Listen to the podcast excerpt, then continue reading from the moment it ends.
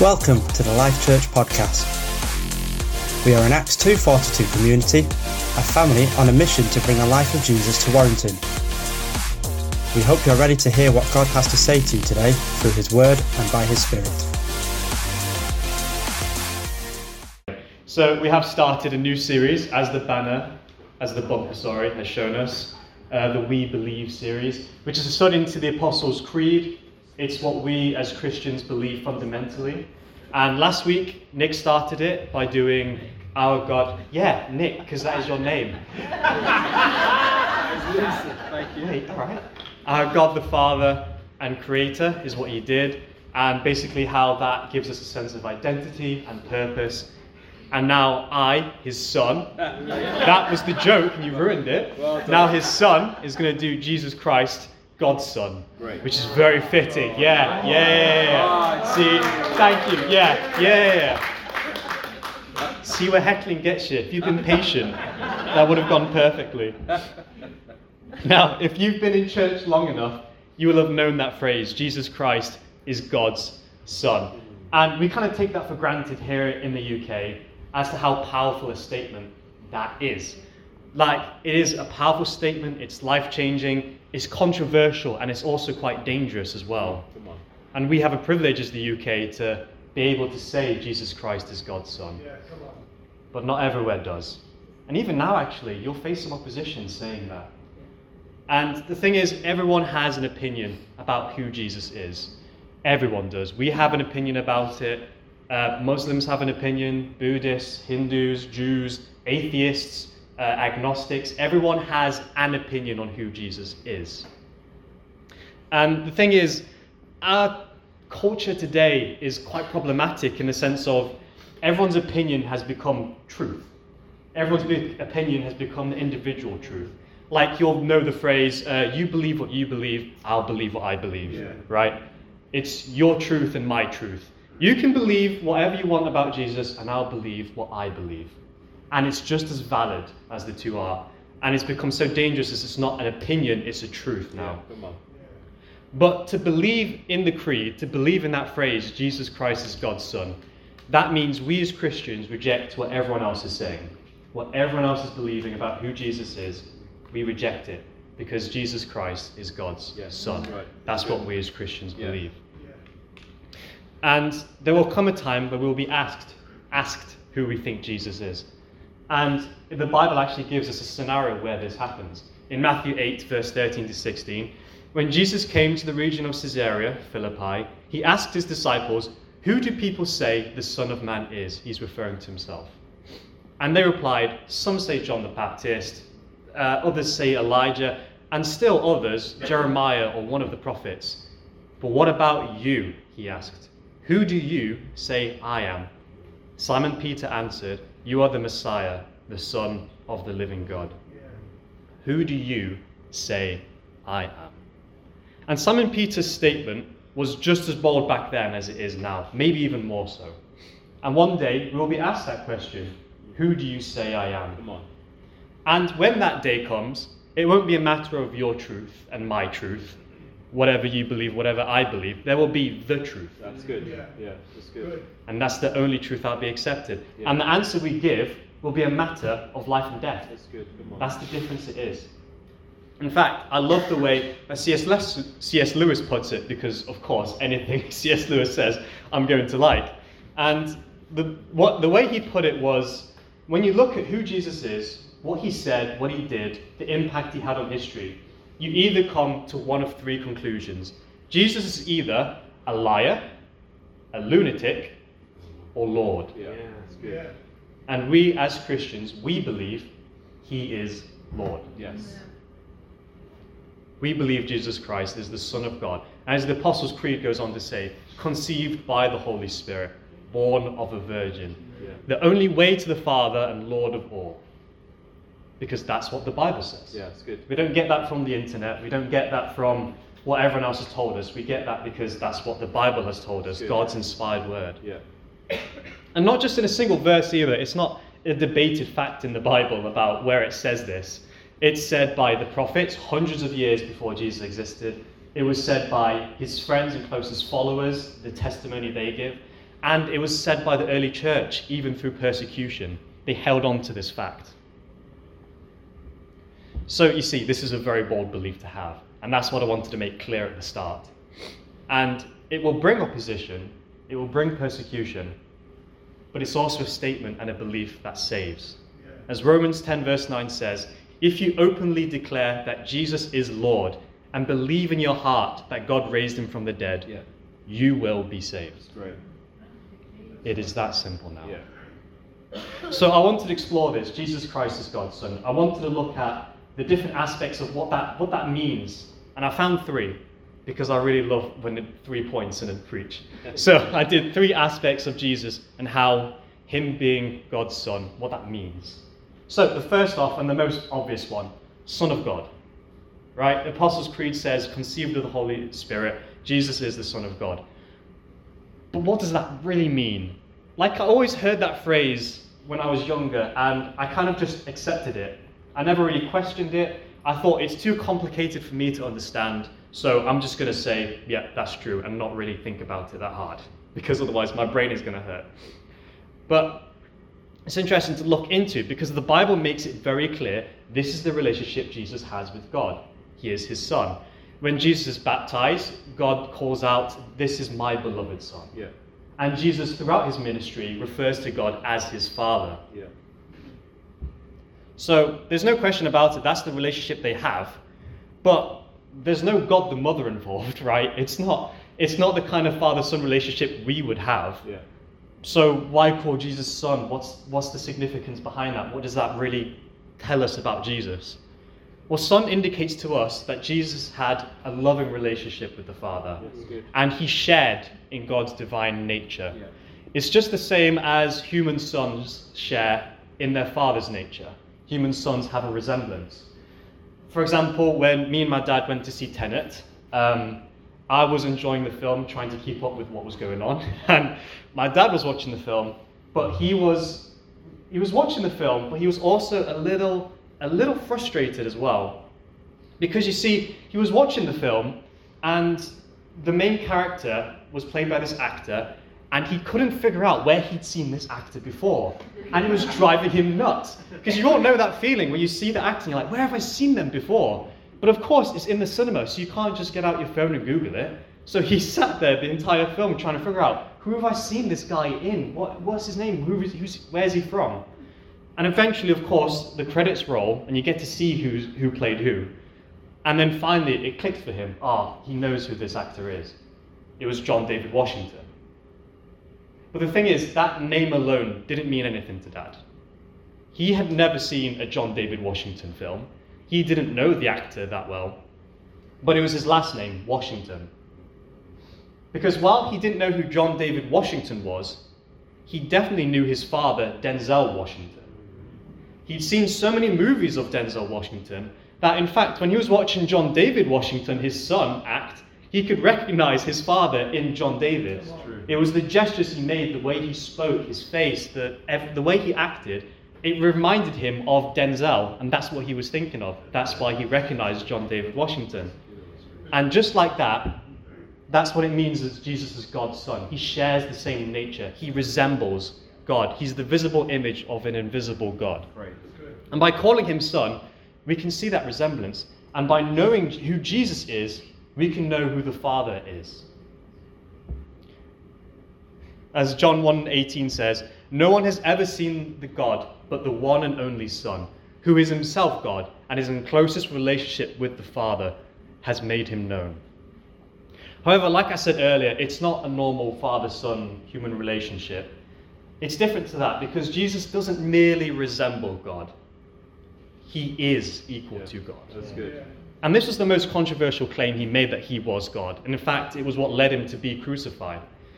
And while we can become children of God through adoption, Jesus has always been with God, Yeah. equal to God, before creation and on his, his time on earth. Yeah. As John chapter 1, verse 1 to 3 says, In the beginning was the Word, and the Word is referring to Jesus. And the Word was with God, and the Word was God. He was with God in the beginning. Through him, all things were made. Without him, nothing was made that has been made. He is equal to God. He has a close relationship with God. And because he came down and took our sins, Jesus is the only way to the Father. He has that, that's the exclusivity he has. He is that exclusive source of salvation for us because that is the exclusive position he has with God. He's the only one who can do that. John chapter 14, verse 5 to 9 explains that a bit further. Thomas said to him, Lord, we don't know where you are going, so how can we know the way? Jesus answered, I am the way and the truth and the life. No one comes to the Father except through me. If you really know me, you will know my Father as well. From now on, you do know him and have seen him. Philip said, Lord, show us the Father, and that will be enough for us. Jesus answered, Don't you know me, Philip? Even after I have been among you such a long time, anyone who has seen me has seen the Father. How can you say, Show us the Father? It's the way, the truth, the life. Not our way of many, not our truth of several, not our life you can pick, the. And unfortunately for Frank Sinatra, it's not my way, Yes. my way that suits me, not my truth that's easier to speak, and it's not my life which I can lead whichever way I please. It's the. Yeah. Thank you, That is the exclusivity Jesus has as God's Son. He has that divine nature. And because he is equal to God, he shares in the same sovereignty as God. He is also king over all creation. Yeah. Which leads me to the second aspect I've thought of Son of David. Now, this was a little bit of cheating because this title actually refers to Jesus' human lineage. Uh, because his human father, Joseph, comes from the line of King David. And that was where their Savior and Christ were going to come from. As Jeremiah 23 says, The days are coming, declares the Lord, when I'll raise up for David a righteous branch, a king who will reign wisely and do what is just and right in the land. That verse is for Jesus. Jesus is a king.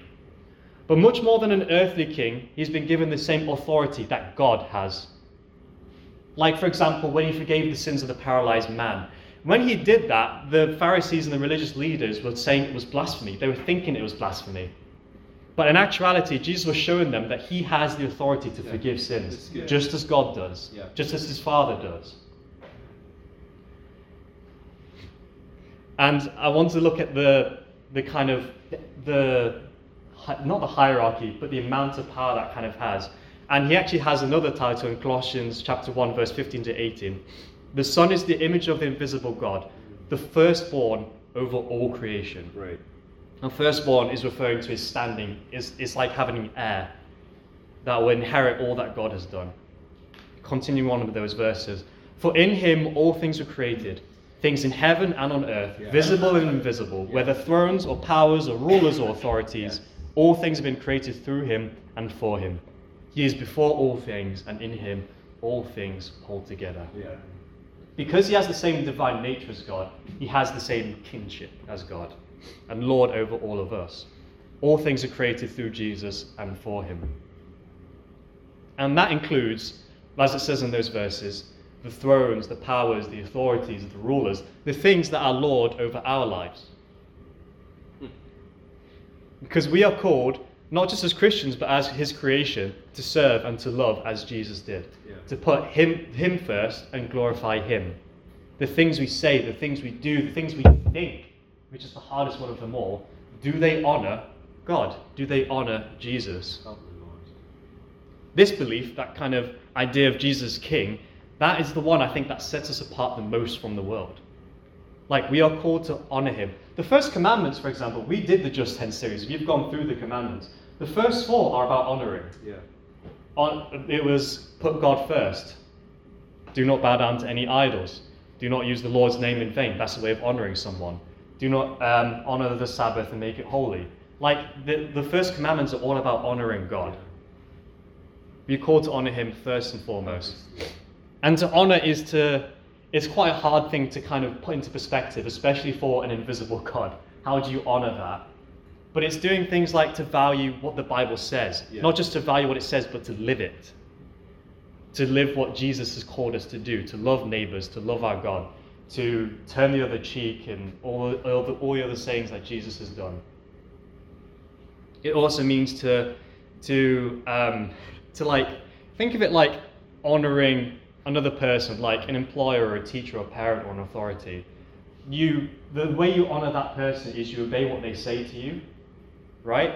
Like it means listening to what they're saying, obviously, to obey them. We need to listen. Uh, we need to give up our time and our attention for them. And we also thank and celebrate them for the good they've done. And you have a lot of things to celebrate and thank God for. Yeah, yeah, it's. It's putting Him first before all things and being thankful. And one thing that's ah, distress is a strong word. One thing that's not not upset. I'm just going to say what it is because I can't think of the word. But one thing that I've noticed is just how often people dishonor Jesus and God. Like I remember watching comedians on the TV, and there were just jokes made at Jesus' expense, constantly. And then the amount of times I've heard, "Oh my God, Jesus Christ," all these different things. Yeah, Like it is constant. And it's not that people are trying to be disrespectful. I understand that. They're not trying to, most of them aren't anyway. They aren't trying to be disrespectful or anything like that. It's just natural.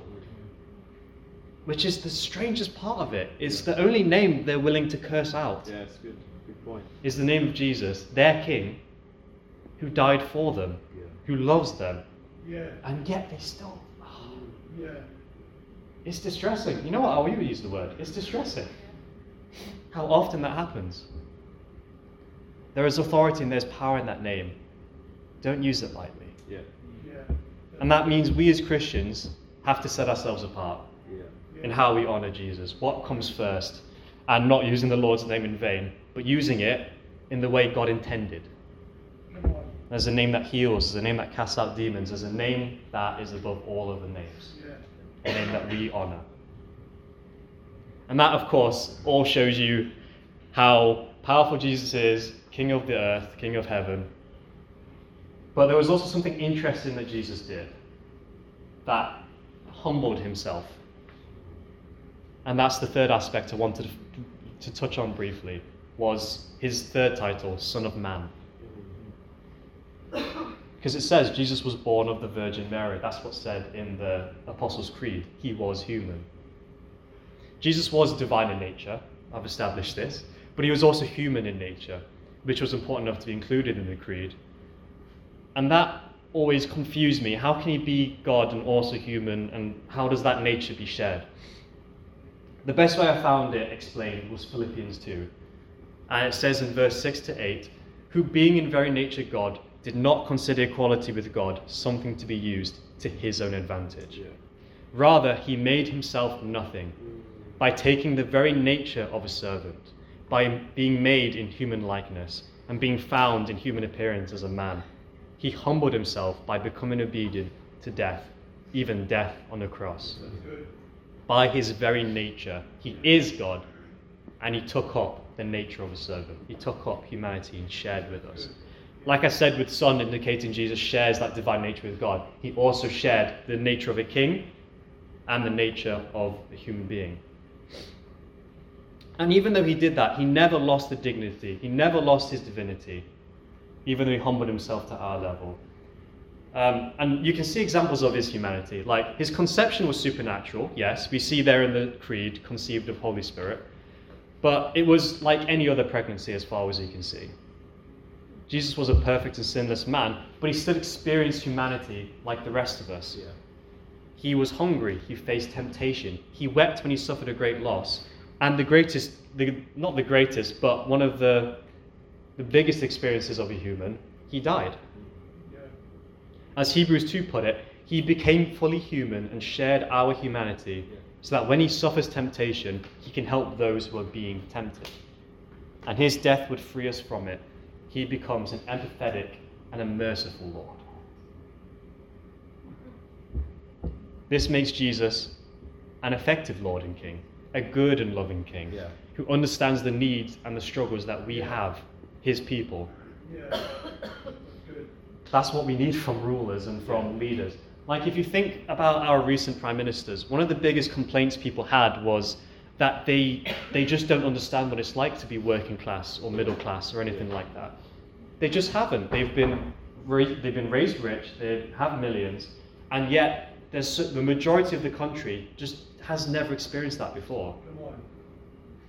They've never encountered the same problems that everyone else has. and need relief from, need them to lead and help them with. Jesus knows our struggles Yeah, and our turmoils. Yeah, He's lived as we have lived. And by experiencing them for himself, he was humbled to the greatest extent. And because he humbled himself to that greatest extent, he was exalted Yeah, to the great. greatest extent. Thank you, Lord. That's good. As Philippians 2 9 verse 11 says, Therefore God exalted him to the highest place and gave him the name that is above every name, that at the name of Jesus every knee should bow, in heaven and on earth and under the earth, and every tongue acknowledge that Jesus Christ is Lord to the glory of God the Father. His human nature does not change how we honor Jesus. Great. So that's what I've discussed. Son of God, Jesus resembles God in his divine nature. Son of David makes him a ruler and a king over us to be honored. And Son of Man, who humbled himself by sharing in our humanity. And what does that mean for us? It means that we have to honor him, Yeah. quite simply. We need to honor him with our time, with our effort, with what we think, what we do, what we say, how we approach people. And it means fighting our own nature sometimes. Fighting our worries and our our sinful like preconceptions towards things. It means fighting that. And it's a hard battle to have Yeah. sometimes. And I wanted to end on it's really funny because we didn't plan this, but um, Dad has already used this verse earlier um, about when Thomas doubted. Wow. Which, yeah, we never share that. We share slides, and I don't even have the verses on the slides, so I have no idea. Well, I do know how that happened. but, yeah, I wanted to end on this because it's a completely different thing to know Jesus and to believe Jesus. And that's what Thomas struggled with. Because when the disciples found out that Jesus was alive, they were proclaiming it to everyone who would listen. Thomas didn't believe them, he doubted. And it was almost like he was outright saying to the disciples, You're lying to me. And to Jesus as well, while I think about it, saying he wasn't the Son of God. That wasn't who he was. He wasn't going to believe it unless he saw the nail wounds in his hands, put his fingers into them, and place his hand into the wound in his side. Which is quite a big ask. But eight days later, Jesus reveals himself to Thomas. Despite all the doubt he had, he reveals himself to Thomas and tells him, Do not be faithless any longer, believe, Yeah. and shows him his wounds. And how does Thomas react to that once he saw his wounds? What Jesus did on the cross and how he came back to life, showing that divinity, showing that he was who he said he was, that he was the Son of God, the Messiah, the Savior, the one they'd been waiting for. He exclaims, My Lord and my God. Some of us need to declare that. Not just say it, but to believe it. To say, My Lord and my God. Good. Like Thomas, maybe you have known Jesus for years. Maybe you did believe in him. Maybe he was Lord of your life at one point. But thing is, things change. Sometimes it becomes hectic. Sometimes life is going so well, you think, I'll take over the reins for a bit. I'll be Lord for a while. Or maybe it just slowly drifts away. But eventually, sometimes, we forget who Jesus is and what that means for us. And some of us need to declare that by knowing who Jesus is and believing who he is. Our life should change because of that. He should be our Lord. Yeah. He should be the foundation that we build our uh, the house on, on the rock, not on the sand. By believing Jesus is who he says he is, that he is the Son of God, Thank you. Yeah. not just any other man. Yeah. So I'm going to end in prayer, and then another time, another time of prayer. I think for all of us, because it seems like God is giving some of you a second chance here. Yeah, Jesus, help us. Help.